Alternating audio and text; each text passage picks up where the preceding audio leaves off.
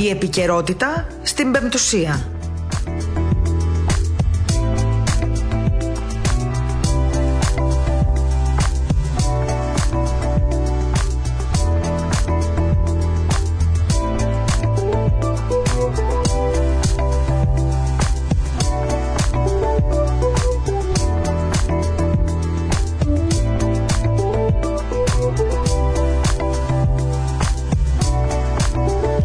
Καλησπέρα σας αγαπητοί ακροατές, ε, πέμπτη σήμερα 17 Δεκεμβρίου, ε, λίγο μετά τις 2 το μεσημέρι και πάλι κοντά σας η εκπομπή επικαιρότητα στο ραδιόφωνο της Πεμπτουσίας, ένα ραδιόφωνο που αγαπήσατε, αγαπάτε και ευχόμαστε να συνεχίζετε να αγαπάτε, όχι μόνο την ε, ραδιοφωνική μας εμβέλεια, αλλά και όλους εμάς που κάθε μέρα, όλο το 24ωρο προσπαθούμε έτσι να είμαστε κοντά σας.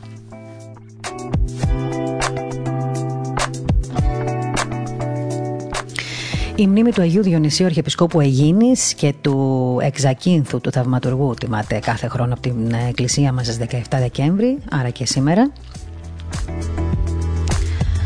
Ο Άγιος Διονύσιος ήταν ένας ε, αγιασμένος και ανεξίκακος επίσκοπος, έτσι τον γνωρίζουμε από τον βίο του.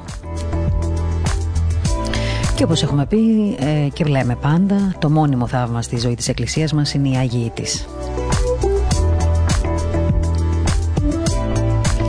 Διότι ξέρετε ότι η αέναη έτσι, παρουσία τους σε αυτήν ε, φανερώνει νομίζω περίτρανα το σωτήριο έργο της στον κόσμο η οποία μεταμορφώνει τα ανθρώπινα πρόσωπα σε θεοειδείς υπάρξεις. Και γνωρίζουμε όλοι πολύ καλά ότι οι Άγιοι της Εκκλησίας ως εικόνες του Χριστού, ως σώματα Χριστού είναι ο ίδιος ο Χριστός παρατηνόμενος στους αιώνες. Και μια τέτοια εικόνα του Χριστού και αγιασμένο κύτταρο του Αγίου Σώματος υπήρξε και ο Άγιος Διονύσιος Ζακίνθου. Χρόνια πολλά λοιπόν σε όσους γιορτάζουν σήμερα. Σε όλους όμως εσάς πάντα να ευχόμαστε χρόνια πολλά, ευλογημένα και με υγεία και ειρήνη στις οικογένειές σας.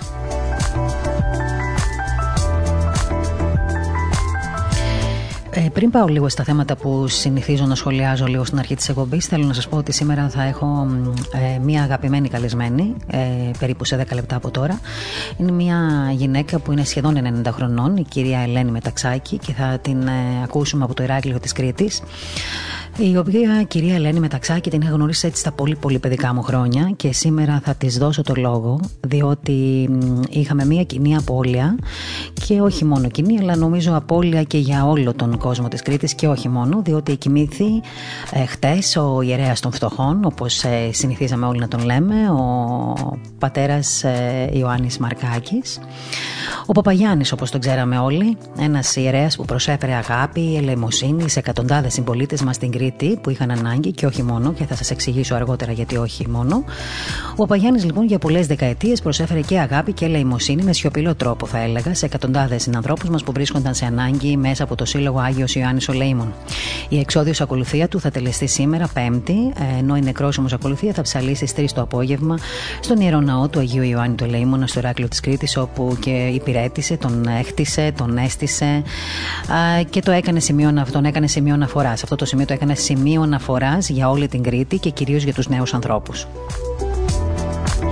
Το έργο του Παπαγιάννη ήταν μεγάλο, καθώς από το 1968 είχε προσφέρει πάρα πολλά στην κοινωνία του Ηρακλείου και στις ευαίσθητες ομάδες κυρίως των συμπολιτών μας.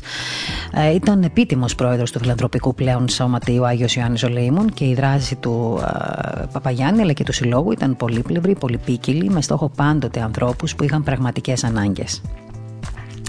Η κυρία Ελένη Μεταξάκη λοιπόν ήταν από πολύ παλιά κοντά στον Παπαγιάννη ε, και επειδή όπως καταλαβαίνετε αυτή τη στιγμή που μιλάμε εμείς τελείται η εξόδιος ακολουθία του ανθρώπου αυτού που όλοι έτσι αγαπήσαμε και τον είχαμε πατέρα μας διότι στα πρώτα βήματα της ε, ζωής πολλών από εμά ε, μας είχε κατευθύνει, μας είχε εμπνεύσει και μας έμαθε τι σημαίνει εκκλησία, τι σημαίνει κατήχηση, τι, σημαίνει χριστιανικές, τι σημαίνουν χριστιανικές μαθητικές ομάδες. Θα μου επιτρέψετε λοιπόν σήμερα ένα μικρό ταξίδι στο Ράκλειο της Κρήτης για μια μικρή αναφορά για αυτόν τον άνθρωπο που έφυγε και ε, εύχομαι σε όλους μας να έχουμε την ευχή του. Λίγο μετά θα ταξιδέψουμε μέχρι την Κύπρο. Εκεί θα συναντήσουμε τον πανηρότατο ε, Μητροπολίτη Πάφου, τον κύριο Γεώργιο, να μας μιλήσει λίγο για τα Χριστούγεννα. Ποια είναι η συμβολή της γέννησης του Χριστού στην ανθρωπότητα, τι προσέφερε, τι άλλαξε στον κόσμο. Εξάλλου, εν ώψη του ότι μπαίνουμε τώρα στον καινούριο χρόνο, τι μπορούμε να πούμε για την αξία του χρόνου στην καθημερινότητα της πνευματικής μας ζωής; Ποια είναι η εσχατολογική προοπτική της ζωής των ανθρώπων μέσα στην Εκκλησία; Τι είναι η μετα, μεταθάνατον ε, καινούργια ζωή του ανθρώπου; Και τι ρόλο παίζει η Εκκλησία στη ζωή του ανθρώπου; Και όλα αυτά θα τα συζητήσουμε με τον Πανιερότετο και τον ευχαριστώ θερμά που δέχτηκε την πρόσκλησή μου, διότι όπως γνωρίζετε από χθες πλέον έγινε γνωστό ότι ε, στην Κύπρο οι εκκλησίες δεν θα ανοίξουν προς το παρόν και αυτό ήταν μια απόφαση της κυβέρνησης, η οποία ήρθε μία μέρα μετά, το μετά την έκτακτη συνεδρία της Ιεράς Συνόδου τη Εκκλησίας της Κύπρου, ε, η οποία ουσιαστικά είχε έτσι θέσει τι απόψεις της και τι θέσει της, οι οποίες όμως δεν έγιναν δυστυχώς ε, ε, δεκτές από την κυβέρνηση. Και λέγοντας ότι η επιδημιολογική εικόνα αξιολογήθηκε από τους ειδικούς επιδημιολόγους και είναι τέτοια που δεν επιτρέπει την οποιαδήποτε παρατέρω χαλάρωση σε αυτό το στάδιο και έτσι λοιπόν αποφασίστηκε οι εκκλησίες αυτές τις μέρες να παραμείνουν κλειστές. Όμως εμείς δεν θέλουμε να στακόμαστε στα αρνητικά θέματα και σε όλα αυτά που μας στεναχωρούν, μας λυπούν και μερικές φορές ίσως να μας εξοργίζουν και να μας γεμίζουν και ερωτηματικά. Γι' αυτό λοιπόν εμείς θα προσπαθούμε πάντα με τον καλό το λόγο και την, ε, τον παρηγορητικό λόγο και τον πνευματικό λόγο να χτυπάμε αυτά τα κακό κείμενα. Γι' αυτό λοιπόν ζητήσαμε στον πανηρότατο Μητροπολίτη Πάφου, ο οποίος είναι και εκπρόσωπος της Συνόδου της Κύπρου, να μας μιλήσει, αλλά να μας μιλήσει για την ουσία των Χριστουγέννων. Εμείς αυτό θέλουμε να ακούσουμε. Σε πολύ λίγο λοιπόν θα ξεκινήσουμε το ταξίδι αυτό που μόλις σας ανέφερα. Ωστόσο θέλω να, έτσι, να αναφέρουμε λίγο μερικά θεματάκια της επικαιρότητας. Ε, φαντάζομαι ότι όλοι ακούσατε και ή διαβάσατε, είδατε την αυστηρή προϋπόθεση, ε, συγγνώμη, την ε, προϋπόθεση του κυρίου ε, Πέτσα έτσι όπως την, ε, εξελάβα, την εκλάβαμε όλοι μας μετά τις προειδοποίησεις για τα τοπικά σκληρά lockdown έβαλε κάποιες προϋποθέσεις για να μην κλείσει ε, αρκετές περιοχές καθολικά και είπε μάλιστα μάλιστα ότι στις γιορτές, αν δεν προσέξουμε, θα κινδυνεύσουμε. Το έχουμε μάθει απ' έξω και ανακατοτά. Κυρία Πέτσα, σας ευχαριστούμε πάρα πολύ που κάθε πρωί κουνάτε το δάχτυλό σας και μας ενημερώνετε και μας τρομοκρατείτε και μας φοβίζετε για όλα αυτά που περνάμε. Γιατί σαφώς εσείς δεν ξέρετε τι περνάει η ελληνική οικογένεια σήμερα μέσα στα διαμερίσματα, τα μικρά ή τα μεγάλα, του κέντρου της Αθήνας, του κέντρου άλλων πόλεων, στα νοσοκομεία. Προφανώς δεν έχετε βρεθεί, δεν έχετε συνομιλήσει με ανθρώπους που έχασαν τους γονείς τους, που έχασαν τους ανθρώπους τους μόνους, ε, χωρίς να μπορούν να είναι δίπλα τους, να τους φίξουν το χέρι, να τους κλείσουν τα μάτια. Όλα αυτά νομίζω είναι ψηλά γράμματα για σας οπότε αυτό το, ίσως αν δεν ήταν ψηλά γράμματα για σας να ήσασταν λίγο πιο ευγενικό σε όσα εξαγγέλλετε καθημερινά. Ολοκληρώθηκε λοιπόν η ενημέρωση των πολιτικών συντακτών πριν από λίγο από τον κυβερνητικό εκπρόσωπο, τον κύριο Στέλιο Πέτσα, για τις εξελίξεις με τον κορονοϊό, το εμβόλιο αλλά και τα επιπλέον μέτρα που αναμένεται να λάβει η κυβέρνηση. Εύχομαι ο κύριος Πέτσας κάποια στιγμή να αναλογιστεί και να σκεφτεί και να φιλοσοφήσει και να αποφασίσει αν θα πρέπει να κατέβει στις επόμενες εκλογές, διότι τώρα δεν είναι εκλεγμένος όπως ξέρετε, άρα μπορεί λίγο να κουνάει και το δάχτυλο. Πάντως, κύριε Πέτσα, αν το κάνετε, φοβάμαι ότι τα πράγματα θα είναι πάρα πολύ δύσκολα στην περιφέρεια που θα κατέβετε, διότι ο τρόπος με τον οποίο έχετε χειριστεί τις, έτσι, την ανθρώπινη υπόσταση, την, ε, το συνέστημα και τις ευαισθησίες των ανθρώπων, θα έλεγα ότι δεν είναι καθόλου έξυπνες. Και μέσα σε παρένθεση θα ξαναπώ ότι δεν είμαι εναντίον των μέτρων. Ε, είμαι όμως λίγο απέναντι σταθερά απέναντι σε όλους όσους θεωρούν ότι μπορούν με ένα τέτοιο τρόπο, με μια ξύλινη γλώσσα, να τρομοκρατούν ε, την κοινωνία. Ο κύριος Πέτσας παρέθεσε τα επιδημιολογικά δεδομένα των τελευταίων ημερών. Έδειξε ότι υπάρχει μια μικρή, αργή αλλά σταθερή βελτίωση. Ωστόσο, ανέφερε ότι είναι ανησυχητική η κατάσταση στην Κοζάνη. Όντως είναι ανησυχητική η κατάσταση στην Κοζάνη και σε τρεις ακόμα Δήμους της Δυτικής Αττικής. Και χτες και σήμερα πάλι προειδοποίηση για το ενδεχόμενο τοπικών αυστηρών lockdown. Όπως είπε, δεν αποκλείεται σε αυτές τις περιοχές που υπάρχει αυτή η ύφεση να επιβάλλουμε σκληρά μέτρα. Συνέχισε με την γνωστή έκκληση για τις ημέρες των εορτών ότι αν δεν προσέξουμε θα κινδυνεύσουμε, το έχουμε καταλάβει.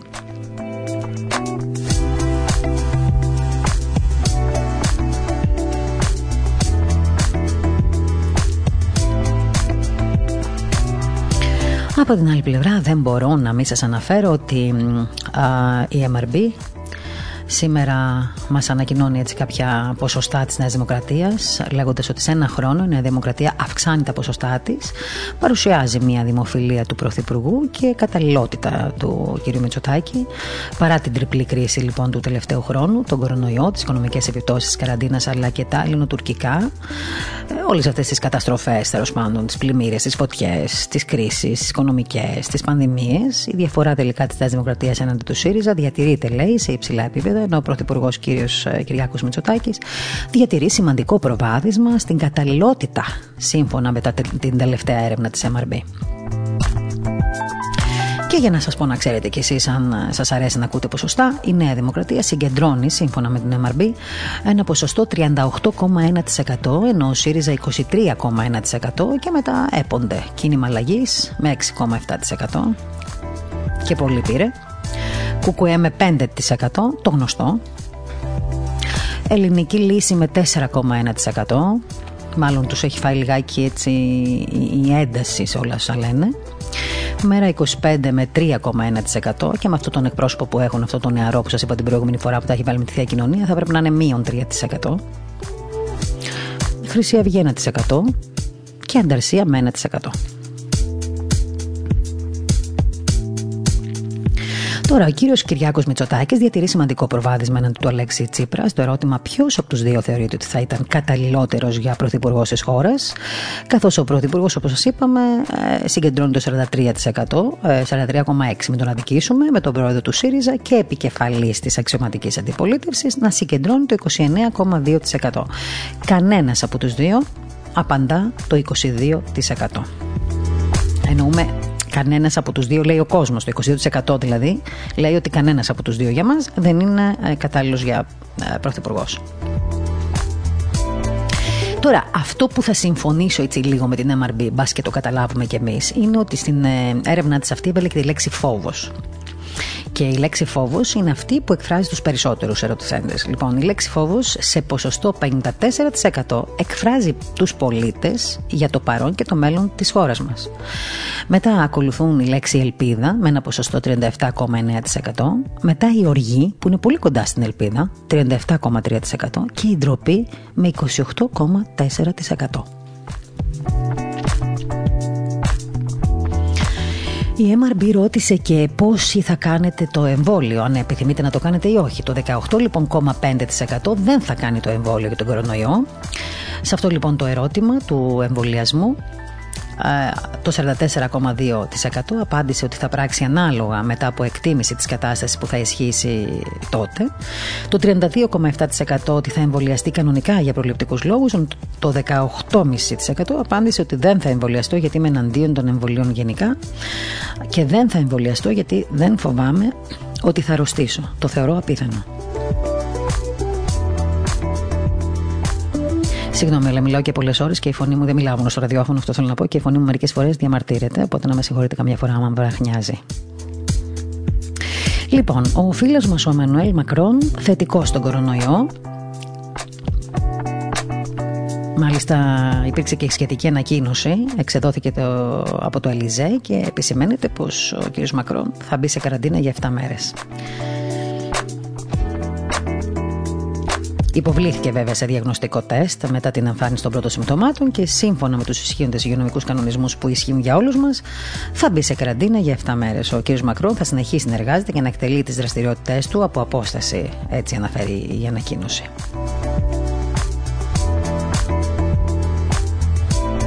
Ήθελα κάτι να σας πω και για τα διόδια, γιατί διάβαζα σήμερα ότι ο κ. Καραμαλής, ο Κώστας Καραμαλής, ο Υπουργός Υποδομών, ε, δοκίμασε μια νέα μέθοδο, την οποία θα τη συζητήσουμε τις επόμενες μέρες. Δεν είναι ώρα ακόμα, γιατί έχουμε lockdown και δεν μας αφορά προς το παρόν. Μπροστά μας, βέβαια, θα το βρούμε, διότι θα αρχίσουν οι χρεώσεις στα διόδια στους δρόμους, να ξέρετε, με τη χιλιομετρική απόσταση. Ε, με, το, με τη βιτρίνα ότι κάποιοι θα δικαιωθούν γιατί δεν μπορεί να πληρώνουν διόδια όσοι, πάνε, όσοι ταξιδεύουν πολύ λίγο. Να ξέρετε, θα την πληρώσουν όλοι όσοι ταξιδεύουν πάρα πολύ. Δηλαδή, αν έχετε χωριό, ξέρω εγώ, στην Καρδίτσα ή στη Θεσσαλονίκη και πάτε με το αυτοκίνητο σας από την Αθήνα, ετοιμαστείτε να βάλετε βα, ε, το, βαθιά το χέρι στην τσέπη. Αλλά αυτά είναι ψηλά γράμματα ακόμα. Μας ενδιαφέρει η υγεία μας. Α καταφέρουμε εμείς να βγούμε έξω και πάμε και με τα πόδια. Δεν πειράζει. Είναι ένα από τα πολλά πολλά πολλά πολλά πολλά μέτρα που περνάει αυτή η κυβέρνηση τον τελευταίο καιρό, δυστυχώς. Και να ξέρετε το επόμενο εξάμεινο θα είναι δύσκολο, αλλά δεν θα σας το πω από τώρα. Θα το συζητήσουμε την επόμενη εβδομάδα, να έχω και τους σχετικούς καλεσμένους. Μπαίνει πολύ βαθιά και στην, ε, αν θέλετε, στην παράδοση της οικογένειας. Ε, μπαίνει πολύ βαθιά και στο θέμα ρίζα της ελληνικής οικογένειας, της ορθόδοξης οικογένειας. Ε, θα αρχίσουμε να έχουμε έτσι επίσημες εικόνες και επίσημα, επίσημες ανακοινώσεις για θέματα τα, για τα οποία διαφωνούμε, ε, διαφωνεί η Ορθόδοξη Παράδοση. Θα τα πούμε όμως στην πορεία. Πρέπει σιγά σιγά να αρχίσουμε λίγο να αφυπνίζουμε τον κόσμο και να αφυπνιζόμαστε κι εμείς και να δείχνουμε και στα παιδιά μας έτσι, περισσότερο, περισσότερο τι σημαίνει οικογένεια, τι σημαίνει μάνα, τι σημαίνει πατέρας, τι σημαίνει να κάθονται όλοι γύρω από το τραπέζι της Κυριακής, το Κυριακάτικο τραπέζι, να τρώνε όλοι μαζί, να συζητάνε και να διαφωνούν, γιατί όχι. Εικόνες που τις έχουμε ξεχάσει είναι αυτές οι ωραίες εικόνες που εμείς τουλάχιστον που είμαστε τώρα 48-49 ετών, θυμόμαστε τα παλιά αναγνωστικά στο δημοτικό να έχουν τέτοιες εικόνες και να μαθαίνουμε ότι έτσι είναι η ελληνική οικογένεια. Σήμερα δυστυχώς όλα αυτά έχουν έτσι, ξανεμιστεί, έχουν καταφέρει δηλαδή να τα καταστρέψουν. Και τώρα φαίνεται και γιατί το έκαναν αυτό όλα αυτά τα χρόνια. Κάποια καινούργια σχέδια έχει αυτή η κυβέρνηση. Δεν είναι δικά της βέβαια, απ' έξω έρχονται, αλλά πρέπει να είμαστε και λίγο προσεκτικοί. Δεν θα αλλάξουμε τίποτα. Μην νομίζετε ότι είναι να ψηφιστεί, θα ψηφιστεί. Δυστυχώς δεν έχουμε τη δύναμη να αλλάζουμε τους νόμους που έρχονται απ' έξω. Όμως Έχουμε δικαίωμα και υποχρέωση εμείς από την άλλη πλευρά που μπορεί να διαφωνούμε με αυτούς τους νέους ε, νόμους για το νέο τρόπο ζωής που προσπαθούν να μας περάσουν να συντηρούμε, να φροντίζουμε και να δυναμώνουμε την κανονική εικόνα της οικογένειας.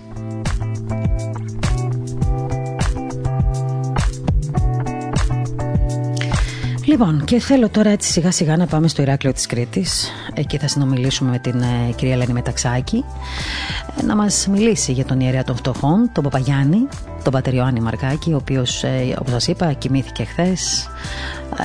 Ε, δεν πέθανε από κορονοϊό ο άνθρωπος, δεν κοιμήθηκε από κορονοϊό. Είχε πολλά υποκείμενα νοσήματα, είχε την καρδιά του, ήταν ασθενής πολύ καιρό η αλήθεια είναι. Έδωσε με μεγάλη μάχη, δεν τα κατάφερε όμως. Ε, Εμείς ευχόμαστε καλό παράδεισο και δύναμη και κουράγιο στα τρία του παιδιά, στον Αντώνη, στον Κώστα και στη Μαρία, που πριν από περίπου 20 μέρες έχασαν και τη μητέρα τους. Ο Παπαγιάννης ήταν ένας άνθρωπος αγαπημένος, ήταν ένας άνθρωπος ο οποίος ε, άφησε έργο πίσω του. Ε, ήταν απλός. Δεν ήταν ένας άνθρωπος που έτσι του άρεσε να κάνει θόρυβο. Βέβαια, τα έργα του κάνανε θόρυβο και ο τρόπος με τον οποίο έτσι ε, συμπεριφερόταν, ε, προσπαθούσε να ε, να, να βρει λύσεις. Ε, ήταν, ε, όπως σας είπα, επίτιμος πρόεδρος τον τελευταίο καιρό του, του, του Συλλόγου Άγιος Ιάννη ο Ελεήμων. Ήταν όμως ένας φιλάνθρωπος, ήταν πατέρας, ήταν φίλος, αδελφός, παρεμβατικός όταν χρειαζόταν, γενναίος και φανταστείτε ήταν βιβλιοπόλης πριν γίνει ιερέας και ένας αγράμματος βιβλιοπόλης και χαιρόταν κάθε φορά που το έλεγε, ήταν υπερήφανος γι' αυτό. Όμως να ξέρετε ότι έγραψε πάρα πολλά βιβλία, είχε πάθος για τα γράμματα και κάποια στιγμή άφησε το βιβλιοπωλείο του και έγινε ιερέας όπου ε, από την θέση εκείνη, την, ε, από την ιεροσύνη, πρόσφερε ακόμα περισσότερα. Το 1968 περίπου δημιούργησε τον Αγιάννη τον Ελέημονα. Ε, θέλω να πω ότι εξαιτίας αυτού του, του σωματείου, πολλοί μαθητές, πολλοί φοιτητές βρήκαν στέγη. Ε, έμαθαν τι σημαίνει να κάνεις έρανο για την αγάπη ε, στον κόσμο. Έμαθαν τι σημαίνει να χτυπάς την πόρτα και να λες τα κάλαντα στα χωριά και στις πόλεις. Έμαθαν να παίρνουν μέρος σε εκδηλώσεις, να ανεβάζουν θεατρικά έργα, να επισκέπτονται γυροκομεία, ιδρύματα, ορφανοτροφία. Πολλοί ήταν οι νέοι οι οποίοι ένιωσαν να μπολιάζεται μέσα τους η φιλανθρωπία, η αλληλεγγύη η αγάπη των πλησίων εξαιτίας της κατεύθυνσης του Παπαγιάννη. Όσοι πέρασαν από τη φροντίδα του και την κατεύθυνσή του, σήμερα είναι πιο χρήσιμοι άνθρωποι στην κοινωνία και πιστέψτε με γι' αυτό. Στην τηλεφωνική μας γραμμή όμως έχουμε την αγαπητή κυρία Ελένη Μεταξάκη η οποία ε, δέχτηκε να, έτσι, να μας κάνει λίγο συντροφιά σήμερα στο ραδιόφωνο και να πούμε δύο λόγια αγάπης για αυτόν τον άνθρωπο που έφυγε χθες και κυδεύεται αυτή τη στιγμή ε, στον Αγιάννη εκεί στο Ηράκλειο της Κρήτης ένας ε, σύλλογος που γι' αυτόν ήταν ε, το ίδιο του το σπίτι. Κυρία Ελένη σας ευχαριστώ πάρα πολύ που είστε κοντά μας σήμερα στη ραδιοφωνική μας εκπομπή και θα ακούσουν όλοι μας οι ακροατές και τη φωνή σας, την γλυκιά ε, και την αγάπη σας. Ήταν τόσο ωραία, τόσο περιεκτικά και τόσο εμπεριστατωμένα αυτά που είπατε που νομίζω ότι με καλύψατε. Όχι. Εμείς θέλουμε να ακούσουμε τη δική σας τη θέση, τη δική σας την αγάπη. Για την προσωπικότητα του Παπαγιάννη. ότι αναμφισβήτητα ήταν μια πολυτάλαντη προσωπικότητα. Άνθρωπος με συνέπεια στο πόστο του, συντονισμένος στα μηνύματα του ουρανού. Δεν επέτρεψε ποτέ στον εαυτό του όλο αυτό το χρονικό διάστημα που έμεινε σαν πρόεδρος στον Άγιο Ιωάννη τον Ελεήμονα την ολιγορία, την αναβολή, την ξεκούραση, πρόσφερε τη γνώση του, την εμπειρία του, την πνευματική του τροφή σε αυτούς που την είχαν ανάγκη. Άκουε ακούραστα, ε, προσφερόταν αθόρυβα, ενοχλεί το ευχαρίστως, υποβάλλοντας σε θυσίες και έβρισκε χίλιους τρόπους να γεμίσει το ταμείο του συλλόγου για να το αδειάσει αμέσως όπου υπήρχε πραγματική ανάγκη έμβλημα του συλλόγου και του ίδιου το μακάριον μάλλον διδώνε ή λαμβάνει και αυτό χωρίς διαλύψεις και διακρίσεις. Τελευταία επίτιμος πρόεδρος απολαμβάνει τους καρπούς της θυσίας του. Σεβασμό, ευγνωμοσύνη και αγάπη. Για αυτή την πορεία του συλλόγου δεν θα υπάρξει τέρμα γιατί έχει την ευλογία του προστάτη του Αγίου του Αγίου Ιωάννη του Ελεήμονα και τώρα από τον ουρανό θα έχει την ευλογία του Παπαγιάννη και την, ε, κατε, τις κατευθύνσεις για τη νέα πορεία που χωρίς αυτόν είναι υποχρεωμένος να ακολουθήσει ο Σύλλογος. Ο Παπαγιάννης ήταν μια προσωπικότητα μοναδική, θα λείψει από την κοινωνία του Ηρακλείου γιατί ήταν ο άνθρωπος που στη θέση του εγώ έβαζε πάντα το εσύ. Από τότε που ήταν βιβλιοπόλης, μετά που πήρε και το χάρισμα της ιεροσύνης, πρόσφερε τόση πνευματική τροφή. Έγραψε τελειόφυτος, όλοι το ξέρουμε, του Δημοτικού. Και όμως έγραψε τόσα βιβλία για την πίστη, για την υπομονή κλπ σαν έμπειρος θεολόγος που μόνος στο φωτισμό του Αγίου Πνεύματος μπορεί κανείς να πει ότι έπαιρνε ας πούμε τη δύναμη και το φωτισμό από εκεί γιατί ο ίδιος δεν είχε αυτές τις πνευματικές ας πούμε ε, δυνάμεις σαν τελειόφυτος του Δημοτικού. Και πάλι όλα αυτά τα έγραφε, τα πουλούσε έπαιρνε κάθε ένας πρόσφερε ό,τι μπορούσε για να γεμίζει το ταμείο του συλλόγου, να το αδειάζει όπου υπήρχε μεγάλη ανάγκη. Και ήταν ένας άνθρωπος που ήταν πάρα πολύ κοντά ε, και στις ε, μητέρες που είχαν προβλήματα με τα παιδιά, σε ανθρώπους που δεν είχαν σπίτι να μείνουν, που έμεναν σε τώρα, παράγγες. Τώρα θα σας πω και στον οικοδομικό τομέα η προσφορά του πρωτόγνωρη. Το οικοδομικό συγκρότημα του Αγίου Ιωάννη του Ελεήμονα έργο της προσπάθειάς του. Ακόμη ξέρετε πόσες παράγγες είχε μετατρέψει σε δωμάτια αξιοπρεπέστατα για να μπορούν να ζουν μέσα συνάνθρωποι άστεγοι.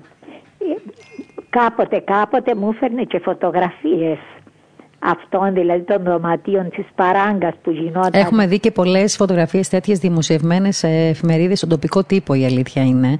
Και αυτό σημαίνει ότι, και το ξέρουμε όλοι, ότι ο, δημοσιο, ο δημοσιογραφικός κόσμος της Κρήτης γενικότερα τον αγαπούσε τον Παπαγιάννη, γιατί έβλεπε το έργο που έκανε και πάντα ήταν χαρά τους να δημοσιεύουν αυτές τις πράξεις, τις καλές. Όχι τόσο για να αναδείξουν τον ίδιο σαν προσωπικότητα ή σαν έργο, γιατί ο ίδιος δεν ήθελε, το ξέρουμε. Απλά μοιραία όμως εμφανίζονταν και ναι, εκείνος. Ναι. Αλλά όμως την πράξη και να αν θέλετε, την πράξη για να αφυπνιστεί κι άλλος κόσμος ε, ως προς την φιλανθρωπία. Αυτό ήταν το σημαντικό στοιχείο των δημοσιευμάτων αυτών. Και ο Παπαγιάννης κατάφερε η κοινωνία του Ηρακλείου και όχι μόνο να τον αγκαλιάσει γιατί τον εμπιστευόταν απόλυτα. Χιλιάδες είναι τα δέματα που έχει δώσει στις γιορτές και όχι μόνο διότι όλοι οι έμποροι, όλοι οι έχοντες τρέχανε να προσφέρουν και ο ίδιος με ένα αυτοκίνητο της κακής ώρας που έβρισκε κάποιον να το οδηγήσει έτρεχε στη Μεσαρά, έτρεχε από εδώ από εκεί να παρακαλεί, να μαζεύει λάδι, να μαζεύει όσπρια.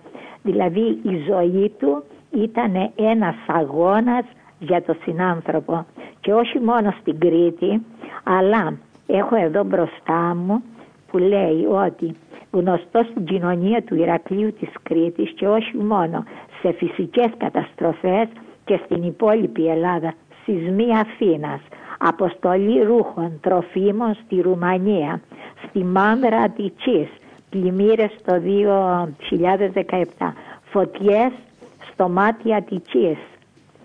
Δηλαδή απλόχερα ο σύλλογος με τη βοήθεια και την έμπνευση του Παπά Γιάννη ε, έτρεχε παντού και τώρα πάλι στην Καρδίτσα. Με τις πλημμύρες. ναι, με τις πλημμύρες. Αυτή είναι σαν επίτιμος πρόεδρος, δεν έπαυσε ποτέ να καταθέτει την εμπειρία του, την ε, αγωνία του για για την πορεία με τους συλλόγους. Και το σημαντικό, κυρία Ελένη, το σημαντικό ήταν επίσης ότι πέρα από το φιλανθρωπικό αυτό έργο, γιατί η αλήθεια είναι πολλές οικογένειες τάισε και πολλές, ε, πολλά παιδιά κατάφεραν να, να κοιμηθούν χορτασμένα το βράδυ από τη δική του την προσπάθεια. Έτυχε αυτό το χάρισμα, δηλαδή να, να, να εμπνέει τους ανθρώπους και υπήρχαν άνθρωποι, εταιρείες, οργανισμοί, ε, ιδιώτες οι οποίοι πρόσφεραν στο έργο του Αγίου Ιωάννη, γιατί έβλεπαν ότι γινόταν έργο. Όμως αυτό που θέλω εγώ, σε αυτό που θέλω να σταθώ, γιατί έχω και βιωματική εμπειρία από αυτό, είναι ότι ενέμπνεε πάρα πολύ τους νέους. Ε, είχε δηλαδή πολλά πνευματικά παιδιά, είχε συνοδοιπόρους νέους, φοιτητές, μαθητές σε αυτό το έργο που έκανε. Αυτό είναι ένα σημαντικό κομμάτι του έργου του, διότι έτσι ουσιαστικά είναι σαν να έχτιζε την, την κοινωνία, αυτή που έρχεται, τους, τους μελλοντικούς, δηλαδή τους ανθρώπους που ναι, παίρνουν ναι, μελλοντικά τις αποφάσεις. Είναι πάρα πολύ σημαντικό και έχω εδώ από την κοινωνική πρόνοια η οποία ε, ήταν ας πούμε προϊσκαμένη αρχή και ήλεγχε κάθε χρόνο ήλεγχε την πορεία του συλλόγου και έγραφε ας πούμε ένα απολογισμό. Ομάδες αντιαιρετικού αγώνα, συναντήσεως νέων και εφήβων, κατησιτικών, δημοτικού γυμνασίου και λυκείου, πολιτιστικών εκδηλώσεων, έκθεσης βιβλίου, φιλική κύκλη, ερμηνείας Αγίας Γραφής κλπ. Ομάδες σωματικής άσκησης, γήπεδο μπάσκετ, πινγκ-πονγκ, επιτραπέζια παιχνίδια. Δηλαδή ήταν ένας τόσο ταλαντούχος ιερέας που ξεπερνά ας πούμε τα όρια της ανθρώπινης ε, δυναμικής.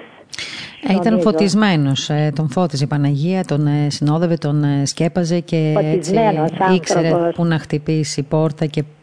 Είναι, τον είχα ακούσει έτσι πρόσφατα σε μια τηλεοπτική του παρουσία, όχι πολύ πρόσφατη, που είπε μια πολύ σημαντική κουβέντα και αυτή μου έχει μείνει και μάλλον αυτό το ξέρουμε και όλοι μας, ότι τους, φτωχ, τους ανθρώπους που είχαν πραγματική ανάγκη, πραγματική όμως ανάγκη από φιλανθρωπία, τους ανακάλυπτε. Ναι, ε, ναι. Ε, ε, και έλεγε πάντα ότι αυτοί που απλώνουν το χέρι δεν είναι πάντα εκείνοι που έχουν την πραγματική ανάγκη. Την πραγματική ανάγκη την έχουν άνθρωποι που τους ανακαλύπτουμε εμείς. Και γι' αυτό βλέπαμε πάντα ότι το έργο του έπιανε τόπο σε αυτές τις οικογένειες που δεν ξέραμε ότι πραγματικά είχαν ανάγκη, που τις ανακάλυπτε με κάποιον τρόπο, που ρωτούσε, που μάθαινε. και νομίζω ότι ήταν ένα στήριγμα, όπως είπατε, για όλους. Ήταν μια εμπειρία του που ήξερε να διακρίνει, να βλέπει, να τρέχει. Δηλαδή, πολλές φορές ο διπλανός μας δεν ξέραμε ότι υπέφερε και ο παπάς Γιάννης τον ανακαλυπτε ε, πραγματικά δηλαδή όπως το λέτε είχε μια ικανότητα να ανασύρει ας πούμε μέσα από την κοινωνία αυτούς που πραγματικά είχαν ανάγκη για να τρέξει, να συμπαρασταθεί για τα εισιτήρια που βγάζανε, για ανθρώπους άρρωστους που στέλανε στην Αθήνα με χρήματα που μάζευε ο Παπαγιάννης. Δηλαδή πραγματικά ας πούμε τέτοια δραστηριότητα και τέτοια επιτυχία σε όλους τους τομείς που ε, σταματά κανείς έκθαμβος μπροστά στην προσωπικότητά του και ένας άνθρωπος που δεν είχε πίσω του ε, μόρφωση, ε, γνώσεις έγραφε τα βιβλία του σαν τέλειος θεολόγος δηλαδή πραγματικά ένας άνθρωπος καταπληκτικός θα λέγαμε, πρικισμένος από το Άγιο Πνεύμα. Και να πούμε και μία έτσι άλλη μία πληροφορία και να ολοκληρώνουμε σιγά σιγά ότι επίσης ε, εξαιτίας της δικής του ε, δραστηριότητας ο Άγιος Ιωάννης ο Λεϊμούνας ένα από τα πολύ έτσι, ε, από τα σωματεία που πρόσφεραν πολύ στον άνθρωπο όπως είπαμε πριν είχε και την ε, μεγαλύτερη τράπεζα αίματος. Είχε καταφέρει δηλαδή να εμπνέει ναι, τον κόσμο για το, ναι, πάντα ναι. χτυπούσαν την πόρτα του όταν χρειαζόταν αίμα ε, για κάποιο χειρουργείο για κάποιο έκτακτο περιστατικό. Ήταν και αυτό πάρα πολύ σημαντικό θα έλεγα για την πάρα κοινωνία μας σημαντικό, πάρα πολύ σημαντικό πάρα πολύ Βέβαια. Κυρία Ελένη. Από το ναι. Κυρία Ελένη... Ναι. ναι, ναι, ναι, πέστε μου, συγγνώμη, συγγνώμη. Όχι, θα έλεγα κι εγώ αυτό. Έλεγε ειδική, ε, ε, πρώτα πρώτα είχε ένα λεπτό δραστηριότητες έργο φιλανθρωπικό και κοινωνικό όπου εντάσσονται οι ομάδες συμπαράστασης φυλακισμένων επισκέψεως οικογενειών για συμφιλίωση ή προσφορά υλικών αγαθών φροντίδα, αυτά είναι από την κοινωνική πρόνοια. Mm-hmm. Οι ομάδες είχε φροντίδας και μεταφοράς α, οικονομικά αδύνατων ασθενών σε νοσηλευτικά ιδρύματα. Ευρέσεως εργασίας, μονάδα αιμοδοσίας στο Βενζέλιο νοσοκομείο σε 24 ώρη βάση. Ειδικές επιτροπές για την εξακρίβωση υλικών αναγκών με τακτική μηνιαία προσφορά.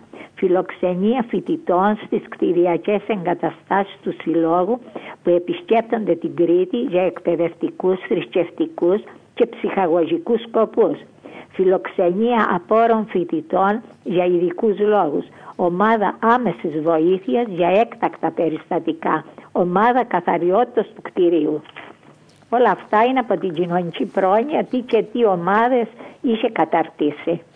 Κυρία, μου, κυρία Ελένη μου, θέλω να σας ευχαριστήσω πάρα πολύ για την γλυκιά σας παρουσία σήμερα εδώ στην ραδιοφωνική μας εκπομπή. Να έχουμε την ευχή. Πολύ συγκινημένη, να έχουμε την ευχή του και ο Θεός θα τον έχει κατατάξει δίπλα του. Να είστε καλά, σας ευχαριστούμε και σε εσάς. κάθε καλό, ό,τι επιθυμείτε. Πάρα πολύ ευχαριστώ. Καλά Χριστούγεννα, καλά Χριστούγεννα, να είστε καλά. Επίσης, ευχαριστώ. Γεια σας. Γεια σας. Ήταν λοιπόν η κυρία Ελένη Μεταξάκη, ε, την ακούσατε, μια αγγλικήτατη κυρία, ε, η οποία έζησε τον Παπαγιάννη από τα πρώτα βήματα της δημιουργίας του μεγάλου σωματείου του Αγίου Ιωάννου του Ελεήμουνος ε, στην, ε, στο Ηράκλειο της Κρήτης. Ε, να έχουμε την ευχή αυτού του ανθρώπου, ήταν μια παρουσία, ακούσατε, δεν χρειάζεται να πω περισσότερα νομίζω, όσοι τον ξέραμε, γνωρίζαμε για ποιον, ποιον είχαμε δίπλα μας και γνωρίζουμε ποιον χάσαμε εχθές. Ο ιερέας των φτωχών, έτσι τον λέγανε στο Ηράκλειο της Κρήτης του Παπαγιάννη. Έφυγε λοιπόν εχθές ένας άνθρωπος που πρόσφερε αγάπη, ελεημοσύνη σε εκατοντάδες συμπολίτες μας στην Κρήτη και όχι μόνο, που για πολλές, πολλές, πολλές δεκαετίες ε, στάθηκε δίπλα σε ανθρώπους με έναν σιωπηλό τρόπο, σε ανθρώπους που είχαν πραγματική ανάγκη μέσα από τον ε, Σύλλογο Άγιος Ιωάννης Ολέιμων. Και εγώ εκεί τώρα για να κλείσω, θέλω να πω ότι ε, τέτοιοι άνθρωποι όταν ε, βρίσκονται σε νορίε, όταν βρίσκονται σε χωριά, σε πόλεις, σίγουρα και τα κρούσματα των ναρκωτικών είναι λιγότερα και τα ζευγάρια χωρίζουν δυσκολότερα και η αισιοδοξία και η ελπίδα δεν χάνεται από τις οικογένειες. Το ξέρω γιατί τον γνώρισα από μικρό παιδί μέχρι τουλάχιστον τότε που έφυγα από την Κρήτη. Ήξερα το έργο του, ήξερα την αγάπη του για τον άνθρωπο και εδώ να πούμε πάλι βέβαια και με αυτό θα κλείσω ότι ήταν ένας άνθρωπος που χτυπήθηκε και πάρα πολύ γιατί όπως ξέρετε σε αυτόν τον κόσμο δυστυχώς ε, οι άνθρωποι που κάνουν έργο είναι οι πλέον αδικημένοι. Να έχουμε λοιπόν την ευχή του Παπαγιάννη και θα τον θυμόμαστε πάντα στις προσευχές μας.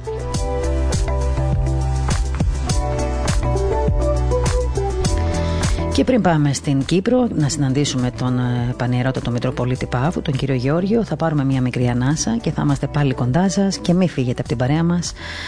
Ε, πριν όμως, ε, να, με πήρε λίγο η συγκίνηση και ξέχασα τον γιορτινό μας διαγωνισμό. Θα το πω και αυτό. Λοιπόν, ένας μεγάλος γιορτινός διαγωνισμός, όπως σας είπαμε, έχει ξεκινήσει από τη Δευτέρα από το ραδιόφωνο της Πεμπτουσία.fm και το Ινστιτούτο Άγιος Μάξιμος ο Γρεκός. Ε, σας θυμίζουμε ότι θα σας ε, δωρήσουμε 10 ες, USB με ύμνους των Χριστουγέννων του Μαθαίου Βατοπεδινού από τη σειρά Βατοπεδινή Ψαλτική Παράδοση. Μέχρι και την Παρασκευή, 18 12 μπορείτε να μπαίνετε στη σελίδα μας στο Facebook. Θα πατήσετε δηλαδή δηλαδή στη σελίδα στο facebook ε, πεμπτουσία.fm και θα σας βγάλει στη σελίδα του ραδιοφώνου. Εκεί λοιπόν θα βρείτε το δημοσίευμα, την ανάρτηση, το post του διαγωνισμού μας. Εκεί λοιπόν από κάτω θα κάνετε ένα σχόλιο με τις χριστουγεννιάτικες ευχές σας. Ευχηθείτε ό,τι θέλετε. Η κλήρωση αυτή λοιπόν θα γίνει το μεσημέρι της Παρασκευής 18 το Δεκάτου, λίγο μετά τις 2.30 σε αυτή εδώ την εκπομπή, στην εκπομπή επικαιρότητα. Σας περιμένουμε λοιπόν να πάρετε και εσείς μέρος, έχετε πάρει ήδη αρκετοί. Να ξέρετε όμως θα κάνουμε και άλλες κληρώσεις, όχι μόνο εν ώψη γιορτών, αλλά και μετά. Ε, γιατί ξέρετε πολύ καλά, το Ινστιτούτο Αγιος Μάξιμος ο Γρεκός έχει μεγάλη δραστηριότητα. Όχι μόνο μουσική, ε, εκδοτική και άλλη οπότε θα μπορούμε παράλληλα όλο αυτό το διάστημα να σας προσφέρουμε και εμείς με την ε, αγάπη μας ε, διάφορα έτσι, ωραία και ευλογημένα δώρα από το Ινστιτούτο Άγιος Μάξιμος ο Γρεκός.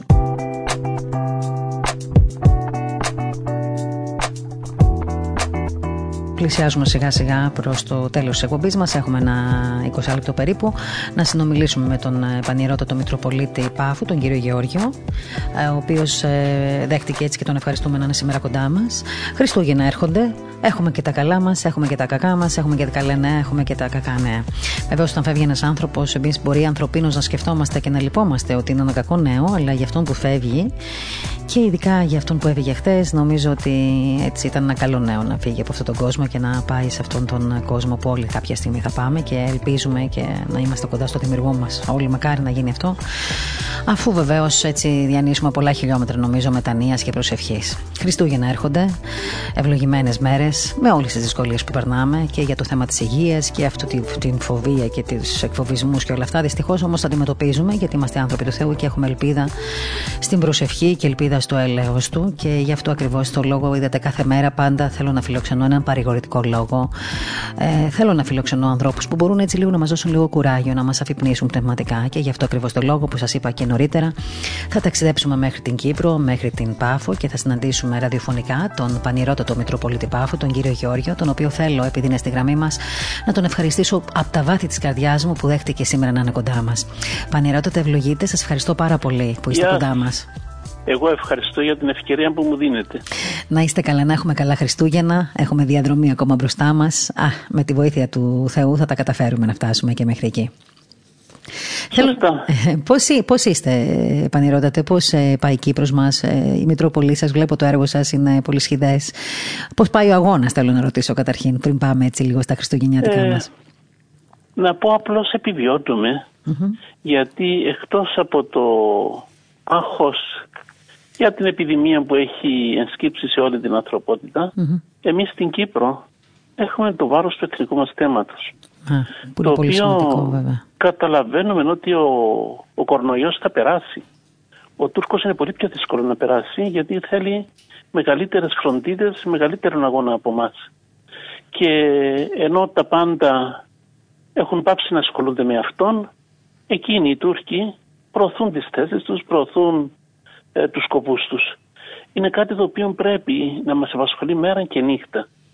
Να μην φεύγει από το μυαλό μας ότι ε, έχουμε απέναντι μας ένα δόλιο εχθρό ο οποίος δεν θέλει δικαιώματα απλώς για τους Τούρκους, θέλει να μας εξοντώσει, να τουρκοποιήσει ολόκληρη την Κύπρο. Εξάλλου δεν το κρύβει πια. Και έτσι μέσα σε, αυτές, σε αυτήν την καταθλιπτική κατάσταση ε, ζούμε αναμένοντας και τα Χριστούγεννα έχοντας αυτήν την ελπίδα.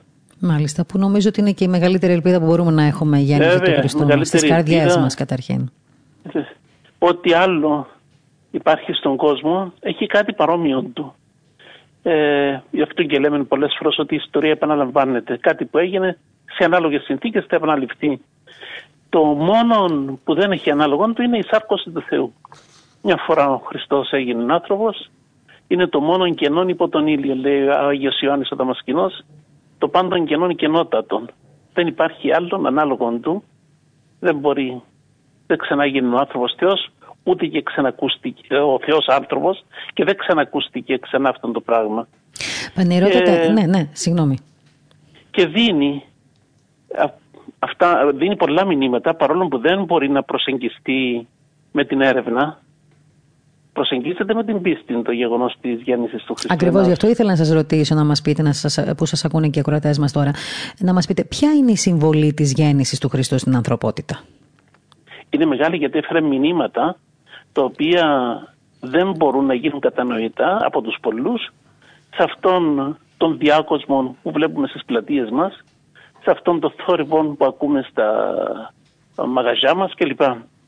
Πρώτα πρώτα μας λέει η γέννηση του Χριστού από μια γυναίκα, την Παρθένο Μαρία, τις δυνατότητες της ανθρώπινης φύσης. Αν δεν αμαυρωθεί από την αμαρτία ανθρώπινη φύση, μπορεί να περιχωρήσει μέσα της τον ίδιο τον Θεό. Έλεγαν οι αρχαίοι μας πρόγονοι, ο Πλάτων παραδείγματος χάρη, ότι Θεός ανθρώπι σου μειγνείται. Σε εμάς ξέρουμε ότι όχι μόνο να μειγνύεται, αλλά και ενικεί μέσα μας. Γι' αυτό και παίρνουμε το μήνυμα πως αν κρατήσουμε τους εαυτούς μας καθαρούς, μπορούμε και εμείς να γίνουμε χώρα του αχωρήτου. Να το φιλοξενήσουμε τον Χριστό, όχι βέβαια ε, να ξαναγεννηθεί, αλλά ε, με τα μυστήρια, να το δεχτούμε μέσα μας.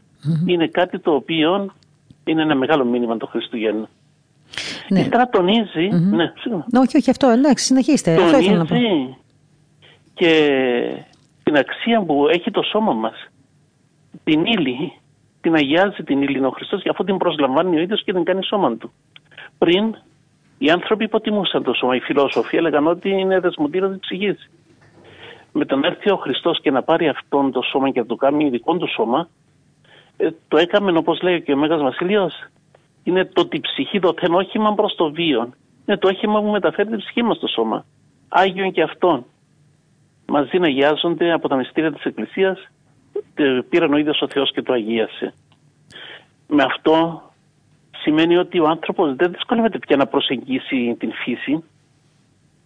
Παλιά μπορούσε οι άνθρωποι να ασχοληθούν επιστημονικά, να βρουν κάτι να προστατευτούν από τον κεραυνό. Αφού πίστευαν ότι τον κεραυνό τον ρίχνει ο Δίας, τον δημιουργά στα εργαστήρια του ύφεστο, θα ερχόντουσαν αντιμέτωποι με αυτούς. Έρχεται ο Χριστός και λέει ότι δεν είναι κατοικητήριο δαιμόνων, δεν είναι δαιμονική η φύση, η, η ύλη, και αυτό και δίνει όθηση και στο να αναπτυχθούν και οι φυσικές επιστήμες.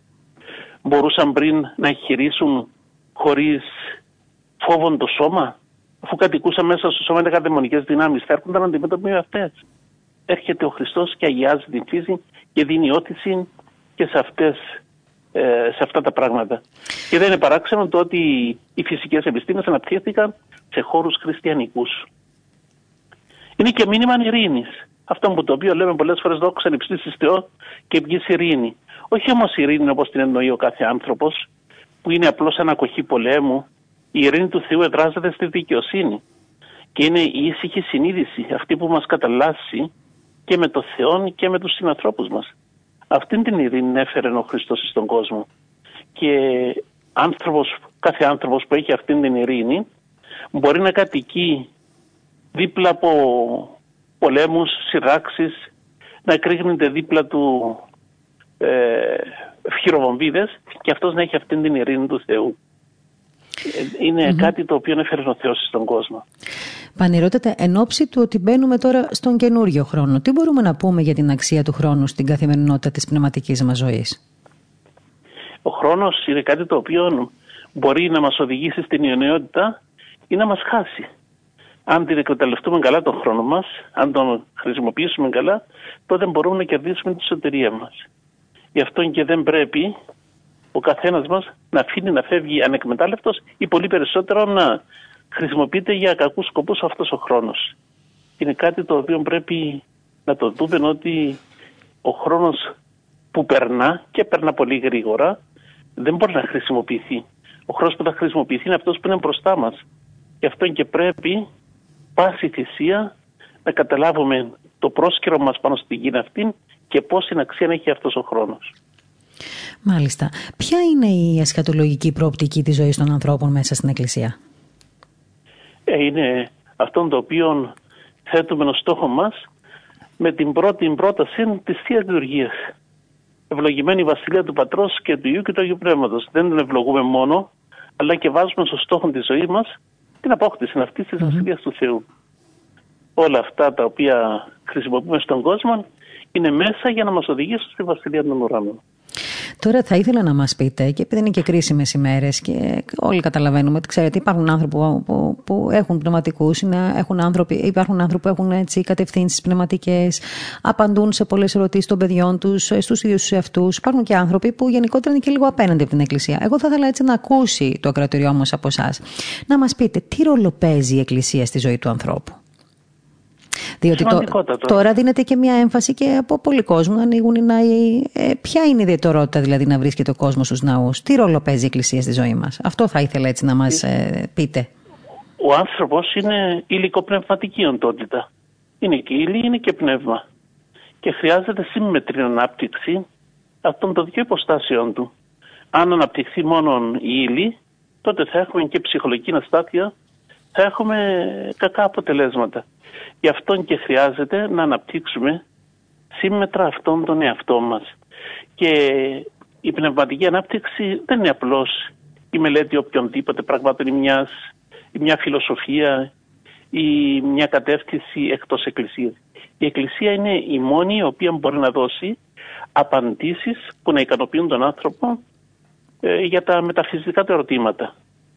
Το πότε ερχόμαστε, που πηγαίνουμε, γιατί υπάρχει ο πόνος, η θλίψη, ο θάνατος, ότι υπάρχει ανάσταση νεκρών.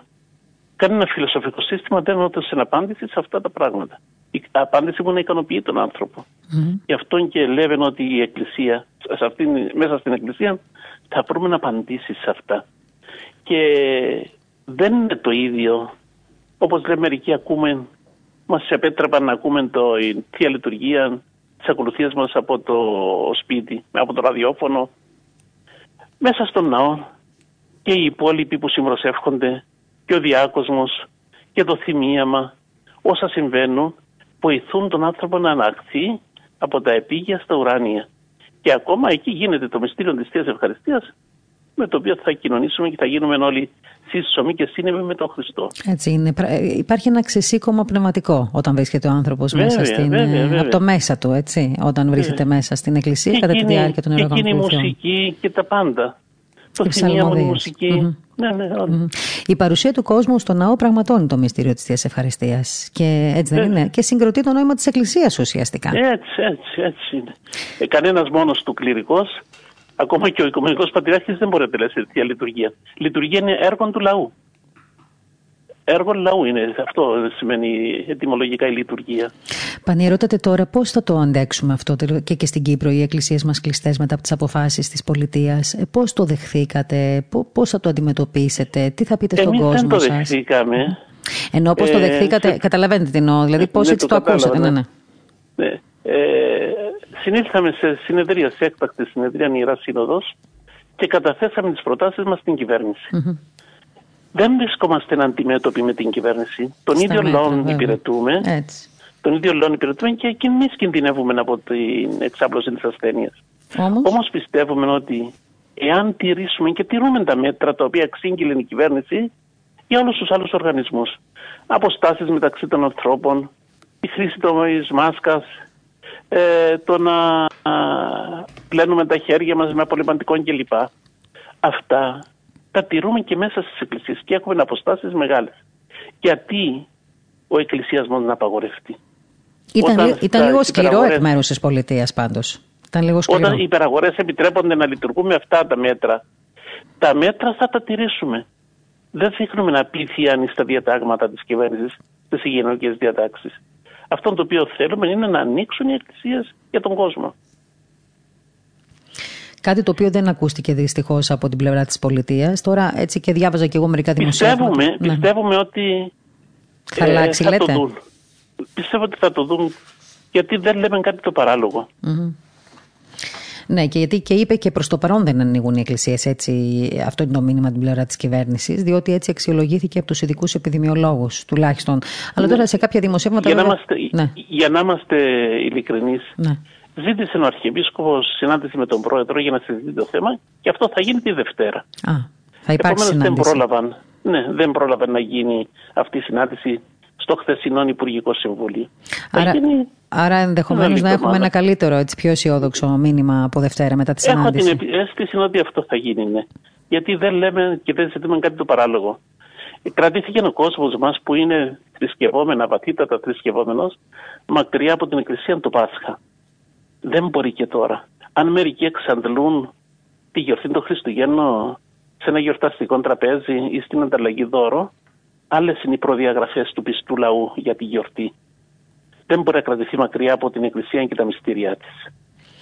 Ναι, δεν είναι εύκολο να το αντέξει ο πιστός λαός τόσο μεγάλο χρονικό ναι. διάστημα. Με και να το δουν και οι άρχοντες μας, οι οποίοι είναι και αυτοί χριστιανοί και μάλιστα σε μια, όπως είπατε και εσείς, σε μια περιοχή όπου υπάρχουν και άλλα χτυπήματα και εθνικά. Είναι ναι, πάρα πολύ να έχουμε και αυτή την ναι, ναι, απώλεια αυτό το διάστημα.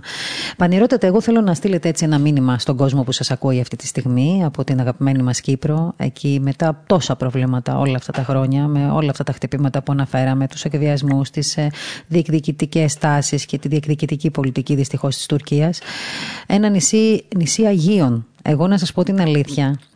Ε, Όσες φορές έχω έρθει στην Κύπρο και για δημοσιογραφικούς λόγους και έχω ταξιδέψει και στα κατεχόμενα, και τώρα ακόμα μετά από καιρό που σκέφτομαι αυτά τα ταξίδια, όταν περνούσα από τα ξοκλήσια στα κατεχόμενα, στου ναούς μας, ακόμα και τώρα που τα σκέφτομαι και τα φέρνω στο μυαλό μου, ακόμα συγκινούμε, ακόμα ανατριχιάζω, ακόμα κλαίω, ακόμα γεμίζω οργή για όλο αυτό που έχει συμβεί.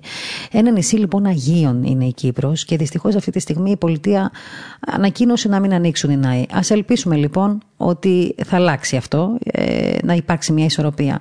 Από αυτό λοιπόν το νησί των Αγίων που βρίσκεστε, ποιο είναι το μήνυμα που θα στείλετε εν ώψη των Χριστουγέννων στον λαό που σας ακούει; Στο μήνυμα στο λαό μας είναι μήνυμα εγκαυτέρησης και παίρνοντας τα ίδια μηνύματα από τη γέννηση του Χριστού βλέπουμε ότι ο αδύνατος Θεός, ο ταπεινός που είστε στη Φάτνη ε, υπερίσχυσε των εχθρών του, τον παντοδύναμο οι εχθροί του Θεού εκμετανιστήκαν. Πού είναι ο Ηρώδης, πού είναι οι διώκτες του χριστιανισμού.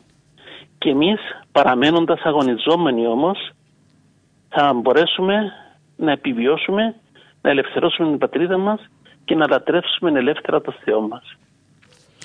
Πανηρώτατε, θέλω να σας ευχαριστήσω πάρα πολύ για την ε, έτσι, ε, αποδοχή σας σήμερα να σας έχουμε στη συντροφιά μας τη ραδιοφωνική. Ευχόμαστε να έχετε κι εσείς καλή δύναμη, να εύχεστε για μας, να έχουμε καλά Χριστούγεννα και ελπίζουμε την Δευτέρα να έχουμε καλύτερα νέα από αυτά που είχαμε αυτές τις μέρες. Και εσείς μαζί μας να αγωνίζεστε να γίνει γνωστό το θέμα της Κύπρου ότι καταπατούνται τα δικαιώματα μας στα ανθρώπινα και λέω ότι τον κορονοϊό το θέλουμε σε δεύτερη μοίρα να επιβιώσουμε ο ελληνισμός σε αυτόν τον τόπο. Να είστε καλά. Να είστε καλά. Σας ευχαριστώ πάρα πολύ. Την ευχή σας. Καλή δύναμη. Καλή δύναμη. Ήταν λοιπόν ο πανιερότατος Μητροπολίτης Πάφου, κ. Γεώργιος, τον ακούσαμε έτσι να μας μιλάει από την Μητρόπολη Πάφου σε μια ιδιαίτερα δύσκολη στιγμή, σε ιδιαίτερες δύσκολες συνθήκες που βιώνουν και εκεί στην Κύπρο, ε, μετά την απόφαση και της κυβέρνησης να μην ανοίξουν προς το παρόν οι εκκλησίες στην Κύπρο. Και είπα προηγουμένως ότι είναι πολύ σημαντικό, ειδικά στην Κύπρο, να μην ισχύουν αυτές οι αποφάσεις για τους λόγους που ακούσατε πριν από λίγο. Και πολύ σωστά ο Πανηρότατος ε, είπε ότι αυτή τη στιγμή στην Κύπρο το πρώτο θέμα δεν είναι ο κορονοϊός, αλλά είναι τα εθνικά θέματα, αυτά δηλαδή που ταλανίζουν την ε, Μεγαλόνισο όλα αυτά τα χρόνια. Έτσι είναι τα πράγματα. Όταν έρχεται ένα κακό, έρχονται κι άλλα. Αλλά επειδή είμαστε άνθρωποι που πιστεύουμε στην, ε, στον Ελίμον Θεό, ε, νομίζω ότι πρέπει να έχουμε την ελπίδα μας αυτόν και σιγά σιγά να ξεπεραστούν όλα. θέλω να σας πω ότι επειδή βλέπω ότι ρωτούσατε και τα εμβόλια, εντάξει, υπάρχει μια ενημέρωση για τα εμβόλια, ε, όμως οι χώρες της Ευρωπαϊκής Ένωσης θα ξεκινήσουν τον εμβολιασμό των πολιτών τους κατά του κορονοϊού στις 27 Δεκέμβρη. Έτσι ανακοίνωσε από ό,τι ξέρω η πρόεδρος της Ευρωπαϊκής Επιτροπής ε, σήμερα, η Ursula von der Leyen, ότι 27, 28 και 29 Δεκεμβρίου θα ξεκινήσουν οι εμβολιασμοί σε όλη την Ευρωπαϊκή Ένωση. Θυμίζω όμως, θυμίζω, ε, δημοσίευμα νομίζω χθεσινής ή προχθεσινής μέρας ήταν αυτό, ότι τα εμβόλια που θα φτάσουν στην Ευρωπαϊκή Ένωση είναι πολύ λιγότερα από αυτά που αναμέναμε και που, εν πάση περιπτώσει, θα δοθούν σε άλλες χώρες, πόσο μάλλον στην Ελλάδα. Και αυτό γιατί έχουμε λιγότερα κρούσματα από, άλλες Ευρωπα... από τις υπόλοιπες χώρες ευρωπαϊκές και μη ευρωπαϊκές. Άρα λοιπόν, για όσους, εν πάση περιπτώσει, επιθυμούν να κάνουν το εμβόλιο, αυτή είναι η απάντηση που έχω εγώ να δώσω αυτή τη στιγμή, μιας και βλέπω ότι με ρωτάτε διάφοροι. Παρ' όλα αυτά, υπάρχει μια συνεχής ενημέρωση για το θέμα των εμβολίων, συνεχής συζητήσεις. Να είστε προσεκτικοί όμως για αυτά που ακούτε, διότι όπως καταλαβαίνετε, υπάρχουν πολλές πλευρές και λένε πολλά πράγματα για τα εμβόλια, που κάποια στιγμή αυτή η σύγχυση νομίζω δεν θα μας βγει σε καλό. Να μην ε, ξεχνάτε τον, ε, επίσης τον διαγωνισμό μας, ο οποίος έχει ξεκινήσει από την ε, Δευτέρα όπως σας είπα και θα κρατήσει μέχρι και την Παρασκευή. Για όλους εσάς που θέλετε ακόμα να πάρετε μέρος και βλέπω ότι είστε αρκετοί, έτσι βλέπω στη σελίδα μας στο Facebook. Ο διαγωνισμός αυτός λοιπόν θα ολοκληρωθεί την Παρασκευή το μεσημέρι, 18-12 στην μεσημεριανή εκπομπή, αυτή την εκπομπή της επικαιρότητας στο ραδιόφωνο της Πεμπτουσίας. Σας θυμίζω ότι 10 USB θα δοθούν με ύμνους Χριστουγέννων του Μαθαίου Μπατοπεδινού από τη σειρά Βατοπεδινή Ψαλτική Παράδοση. Α, την Παρασκευή λοιπόν το μεσημέρι θα ξέρουμε τους 10 νικητές. Ωστόσο, όσοι θέλετε, θα μπαίνετε στη σελίδα μας στο Facebook, πεμπτουσία.fm. Εκεί θα μας βρείτε. Θα γράψετε ένα χριστουγεννιάτικο σχόλιο, γιατί με αυτόν τον τρόπο μόνο μπορείτε να πάρετε μέρος στον διαγωνισμό. Και μετά ε, θα περιμένετε μέχρι την Παρασκευή για να δείτε αν είστε ένας από τους 10 τυχερούς. Διαβάζω ότι ο πρόεδρος, ο, ο Πούτιν, ο Βλαντιμίρ Πούτιν στη Ρωσία, λέει ότι θα εμβολιαστεί για τον κορονοϊό όταν έρθει η σειρά του ανάλογα με την ηλικία. Αυτό δήλωσε σήμερα ε, και ήθελα να το πω γιατί γίνεται και μεγάλη κουβέντα για τη Ρωσία οπότε έπρεπε να το αναφέρουμε και αυτό για τα ρωσικά εμβόλια. Εκείνος ε, έχει τη δική του έτσι, γκάμα σκέψεων και θα τα ακούσουμε και αυτά, θα ακούσουμε πολλά ακόμα. Εύχομαι να φωτίζονται όλοι όσοι ενημερώνουν τον κόσμο. Καταρχήν. Δεύτερον, εύχομαι ε, να, να, να, να, να φωτίζονται και οι, αυτοί που παίρνουν αποφάσεις. Εύχομαι για όλους όσους είναι στα νοσοκομεία, γιατρούς, νοσηλευτές, όλους όσοι αυτή τη στιγμή μάχονται με αυτόν τον ε, κορονοϊό τέλος πάντων, να έχουν δύναμη, ε, να έχουν ε, καθαρότητα στο μυαλό τους, να προσεύχονται από μέσα τους όση ώρα προσφέρουν την, τις υπηρεσίες τους στους ανθρώπους που νοσούν. Προσευχή έστω και χωρίς να ακούγεται από μέσα τους όταν γίνεται νομίζω βοηθάει περισσότερο. Εύχομαι καλή δύναμη σε όλες τις οικογένειες που αντιμετωπίζουν δυσκολίες αυτή τη στιγμή οικογενικές, ε, οικονομικές, δυσκολίες ε, αν θέλετε επικοινωνίας διότι όπως είπαμε και προπροχθές με τον ε, Πάτερ Βασίλειο Θερμό, τον ψυχίατρο υπάρχουν πολλές οικογένειες που αυτή την εποχή δυστυχώς περνάνε πάρα πολύ δύσκολη λόγω αυτού του εγκλισμού. Ευχαριστώ πολύ όλους εσάς που από, την, από όλα τα μέρη της, του χάρτη μας στέλνετε μηνύματα και την αγάπη σας.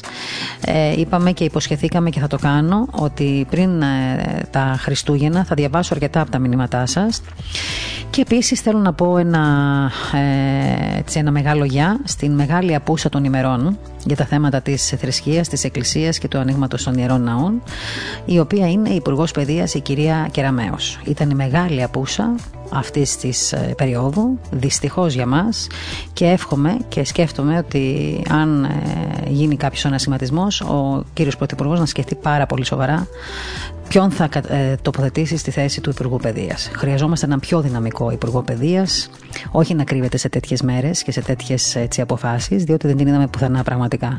Όταν όμως συνέβαιναν άλλα γεγονότα που δεν αφορούσαν την Ορθοδοξία μας ή την χώρα στην οποία είναι Υπουργός κυρία Κεραμέο, αμέσως τα Twitter της και τα Instagram της και όλα αυτά τα social τέλος πάντων messages τα βλέπαμε πάρα πολύ σύντομα και από τις πρώτες θα έλεγα. Η μεγάλη λοιπόν απούσα των ημερών ψηφίζεται η κυρία Κεραμέο. Καλό απόγευμα σε όλους σας. Ε, σας ευχαριστούμε που ήσασταν κοντά μας. Στο μικρόφωνο η Μαρία Γιαχνάκη, στον ήχο ο Κώστας ε, Ταλιαδόρος και στην επιμέλεια της εκπομπής η Ελένη Ξανθάκη. Καλό απόγευμα.